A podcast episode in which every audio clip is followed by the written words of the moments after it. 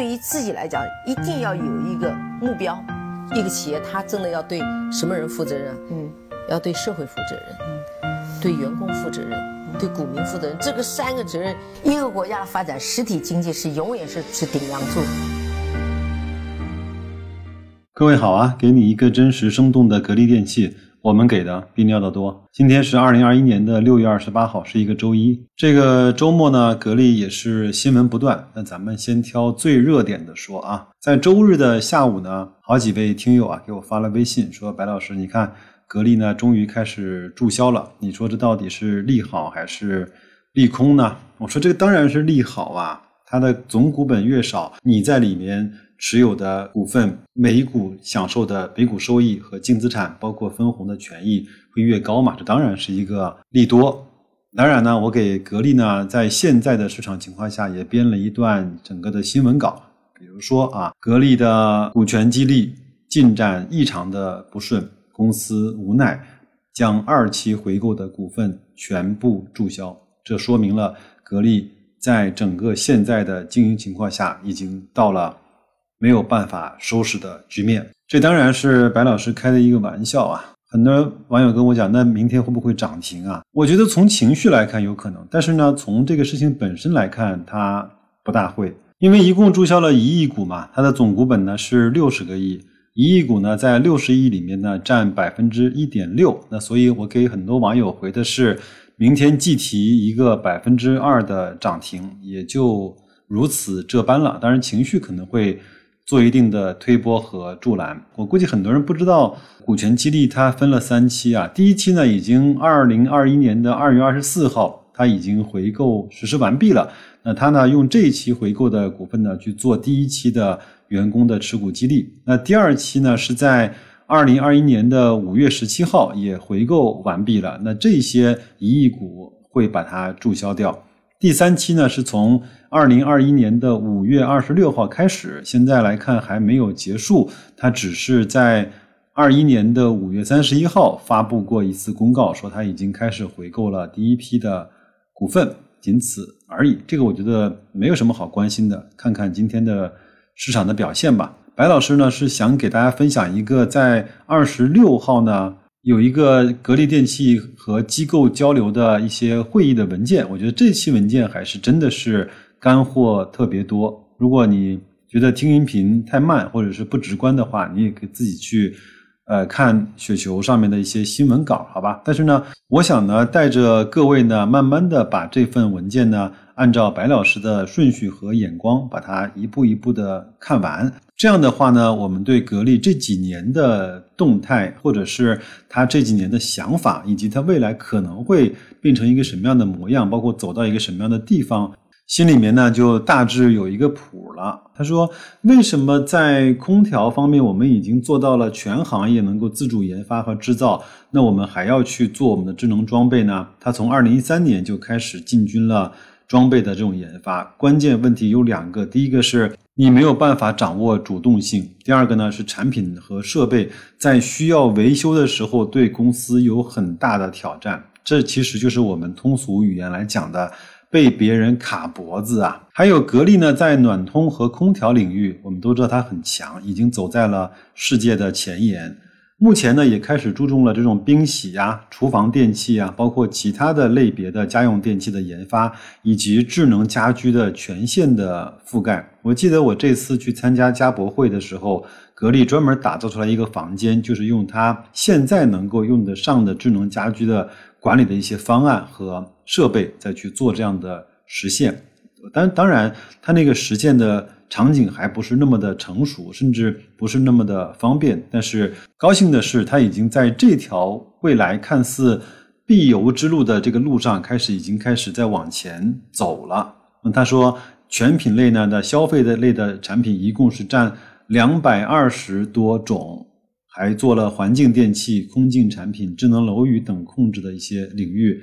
他说，公司呢在这些领域沉淀呢。多年了，其实格力呢，在我心目中一直是一个先做了再说，甚至是做完都不愿意去多说的这样的一个公司。我记得在去年的冬天啊，有一个新闻是格力呢，把它一些成套的这种。给军队配置的这种光伏储能加上空气的这种呃空调本身技技术呢，三者是非常有机结合的产品。它其实是一种标准化的产品，用来干嘛呢？解决偏远地区的日常的供电和日常生活的空气的需求。这种产品呢，其实特别适合像西藏啊、新疆啊、青海啊，或者是在全世界和西藏类似的环境的地方，给它做一个统一的标准的输出。他又提了一句工业装备啊，他说公司呢在做冷冻、冷藏、冷运这些大型的公共服务用的技术。这个其实是白老师特别希望格力能够涉足，包括能够做得非常好的这样的一个。场景，因为随着电商的兴起，随着生鲜的这种升起，呃，随着这种饭店这种半成品和中央厨房，类似于像这样的我们的餐食供应和购买方式的这种变化，冷冻、冷藏、冷运，包括冷储这样的。技术格力一定是有机会坐在这个行业的最好的位置的。他也说了，其中呢，像核心的这种技术，像电机啊、压缩机啊，特别是电机市场潜力是非常巨大的。在研究电机的过程当中，为格力的产品带来了技术的支撑。其实你像电扇啊，包括暖风机啊、新风啊，都离不开电机，包括像。啊，洗衣机也离不开电机。他说，这样的一些产品技能的这种储备和提升啊，也让产品对消费者的质量更有保障。他也提到了做了十年的这种免费的包修的承诺。他其实是说，公司呢在几年的过程的质量管理中啊，有一套自己的这种模式。他现在可以做到对出厂的产品是百分之百的合格。指的是百分之百的合格，指的是十年不用维修这样的挑战和承诺呢？在面向社会之后，他说，现在来看还没有一家家电行业做出这样的承诺。格力呢又说啊，我们的精密铸造呢已经为汽车行业在做配套了，同时也部分铸造了消费品的一些产品。这个呢是公司第一次在股东大会上向大家汇报。又提到了很多人比较关注的医疗装备啊，很多人说你和美的是不是在蹭热点呢？疫情之后就开始做这样的医疗公司，前面美的好像也成立了一家专门的医疗设备的公司，对吧？他说这个呢也是因为疫情而起的，包括我们的净化器跟猎手杀菌消毒的这种。空气净化器，他说到目前为止呢，销售了大概十台左右的核酸检测的移动车。这次我相信广东也都用了上了。格力还说，公司呢也开始呢去精耕细作，将移动的设备呢和监测这种仪器呢进一步的去提升。那也有了健康研究院对医疗设备进入更深入的这种研究。当然，它的研发能力呢，我就不再赘述了啊。他说专专利第一啊。包括全行业全国第六啊，在家电里面是排名第一的，包括有一千一百多个实验室，呃，还有像拥有国家级的实验室，承担了很多国家级的项目。这些呢，白老师在以前的节目中也都不同程度的去讲到啊。他单独提了一句啊，他说，特别是近期啊，数控机床拿到了很多订单，相信呢，未来这两块是公司发力的地方。哪两块呢？就指的是数控和机械，包括精密的模具。在二零一二年呢，开始大力的发展精密的模具，累计的投资啊超过了一百个亿，一千两百台数控的设备，两个模具基地，二十多条模具的自动化加工线，拥有模具员工两千两百多名。它覆盖了很多像工业啊、医疗啊这样的这种领域啊。他又稍微总结了一下未来五年的这种发展路径，依托空调为龙头来作为拉力，在冰洗、消费者的生活电器等领域发力。后面呢还有一些问答的环节，我觉得特别有意思啊。特别这次呢是问到了为什么员工在退休之后才有股票的支配权利，这个方案到底是怎么设置的？那他也回回复说，格力呢多年以来将股东的利益呢放在第一位。包括这次呢，董明珠也说让更多的员工能够参与进来，所以第一次的股权激励在上市公司中，这种数量跟金额，包括人数是独一无二的。那所有的股权激励呢，都应该为员工创造福利，甚至是要让员工随着企业一块儿去发展。这个方案正是因为如此，也是在整个的上市公司中也是独一无二的。他说，有的公司啊，股权激励的时间只有两年，那么短期呢，股价攀升了之后，大家就会把它给卖掉，好像貌似短期有利益了，但是呢，后面没有办法确保员工能够长时间持续的享受公司的这种利润，所以公司是提出了这样的一个让员工跟随公司一块儿去成长、一块儿去发展的这样的一个方式。他也非常直面的提到了网上有传言，董事长呢就董明珠啊，明年会退休。现在可以明确的是，董事长明年不考虑退休，即使是退休也不会卖股票。他也回应了为什么业绩的考核是百分之十，为什么定了一个这样的业绩的考核的激励目标。格力的回复说，我们认为啊，百分之十的增长呢是符合格力的定位的。我们要保证要做到，而且呢，要给自己留一点点的余力。公司的付出呢，是让更多的人能够富有。我们能够保证每每股啊两元的分红，以及不低于百分之五十的净利润的分红。他说，公司啊也反反复复的确认过，用这样的方式去做股权激励是不是合法的。他在问答环节呢，又再一次提到了这种装备领域啊，包他说。呃，比如铸造公司呢去做那个不污染环境的铸造业，公司呢为家电和汽车行业做铸造的产品，在做工业铸造的同时呢，也开始做消费品的铸造产品，已经做了六年，包括建产投产，这两年会进入逐步的收获期。这个呢，我们也在它的半年报以及今年的年报里面去稍微的关注一下，它两次提到的这个点，好吧？下面这个话题呢，其实是白老师非常感兴趣的。他说，渠道的变革有没有什么样的挑战？包括它的变革什么时候有结果？是不是有高端的子品牌的规划？如何去应对原材料涨价的应对措施？他的回答也非常的直白。他说，渠道改革就是要去革自己的命。原来呢，墨守成规、坐享其成的模式已经无法为继了。那我们现在呢，就是希望能够这些的渠道能够跟随工厂、跟随品牌一块儿去产生这种变革，去抛弃掉以前的那个惯性思维和惰性思维。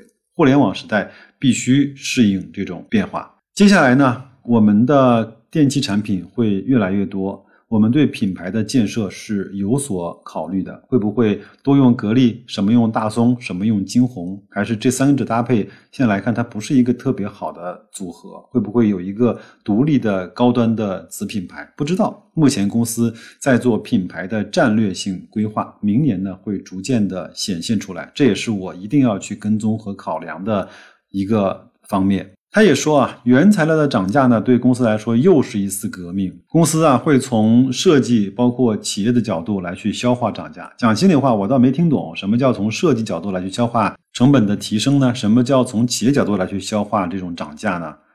但是呢，他说格力呢有一个承诺，就是绝不牺牲股东的利益和企业利益来去对待涨价的问题和对手的竞争的问题。关于渠道呢，他说以前的区域式的管理是。经销商先打款，公司呢再发货，他们再销售，中间呢有第一个空档期。第二个呢是原来呢是先发给经销公司，然后再发给经销商，中间的时间拉得很长。这次的改革呢，就是要把这块的时间和距离把它给改掉。这个在白老师看来，这个绝对是一个对的方式。你任何时候去缩短供应链，去加强对终端直接的这种管理，把。所有的资源放在能够接触到客户的那个地方，都是更加好的事情。现在来看，管理上有互联网的工具，物流上有系统可以支持一键可以 to C 或者是 to 呃，在战火最前沿的那个小 B，其实中间的链路。当然是越短越好嘛？为什么小米它的估值要比格力高呢？因为小米一直说我自己是一个高科技公司，是一个互联网公司，我不是一个生产型制造型的企业。这个方面其实雷军走在了董明珠的前面。还有呢，有一句干货是说，现在呢让所有的经销商在做清库存的动作，所以报表不不好看。真正呢从安装的角度来看，格力空调依依然是第一的。他说：“以前公司啊，跟第二其实其实就是跟美的啦，差距原来是三到四百个亿，现在的差距呢确实是小了。这个缩小呢是跟我们的模式有关系。同样呢，别人的品牌销售了三十万台，格力呢销售了二十万台，但是最后的金额比竞品还要高。这个呢，就是来自于格力的品牌价值以及它的价格的定位。所以，格力要牢牢的记住自己的东西，不要放弃。一个是技术，格力呢也将加大技术的投入。现在已经收到了一个多亿的侵权的损失费。另外，在改革的过程中，还会去做那个零距离的服务，比如说下单之后一个小时以内送货到家。相信改革的效果很快就会显现的出来。最后，他说。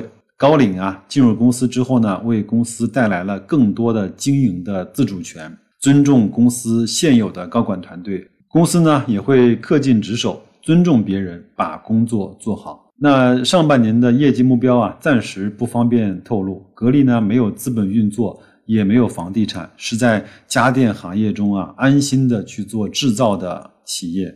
公司不会赚快钱，让公司健康的。发展是格力所有人的第一要务，实现六千个亿的目标未曾改变。好吧，我估计这期的内容够大家消化几天的。对我来说，一直我不断要通过各种方式确认的就是格力是一家好公司，它的管理层是一个相对比较靠谱的管理层，它的产品、它的口碑、它的技术一直在围绕它核心的要素去发展、去精进，这就够了。好吧，确认过眼神，他依然是那个对的人。那就这样吧，祝各位在新的一周工作愉快，投资顺利，再见。